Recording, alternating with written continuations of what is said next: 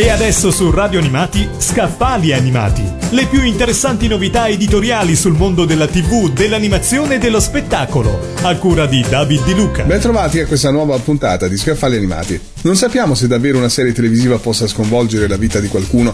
Di certo Grey's Anatomy ha portato diverse innovazioni nel modo di raccontare le vicende ospedaliere. Oggi vi presentiamo un volume che possiamo a buon diritto definire un fanbook. Si intitola Grey's Pride perché Grey's Anatomy ci ha cambiato la vita, curato da Claudia Riconda e pubblicato da GoWare. L'autrice è molto specifica sul quale sia stato l'impatto di questa serie sulla sua vita, dal sapere il significato di un'espressione come clampare l'aorta a sapere come fare una tracheotomia per strada usando magari una stilografica. Naturalmente non manca l'effetto più importante per una serie tv come per un film o come per un romanzo, sentire i personaggi come reali e addirittura percepirli come amici. Secondo quanto scrive la stessa autrice, la famiglia di Grace Anatomy diventa la nostra famiglia, a loro possiamo perdonare tutto, fughe e tradimenti, diagnosi strampalate e sbagli clamorosi in sala operatoria. Tutto tranne una cosa, che non esistano nella realtà.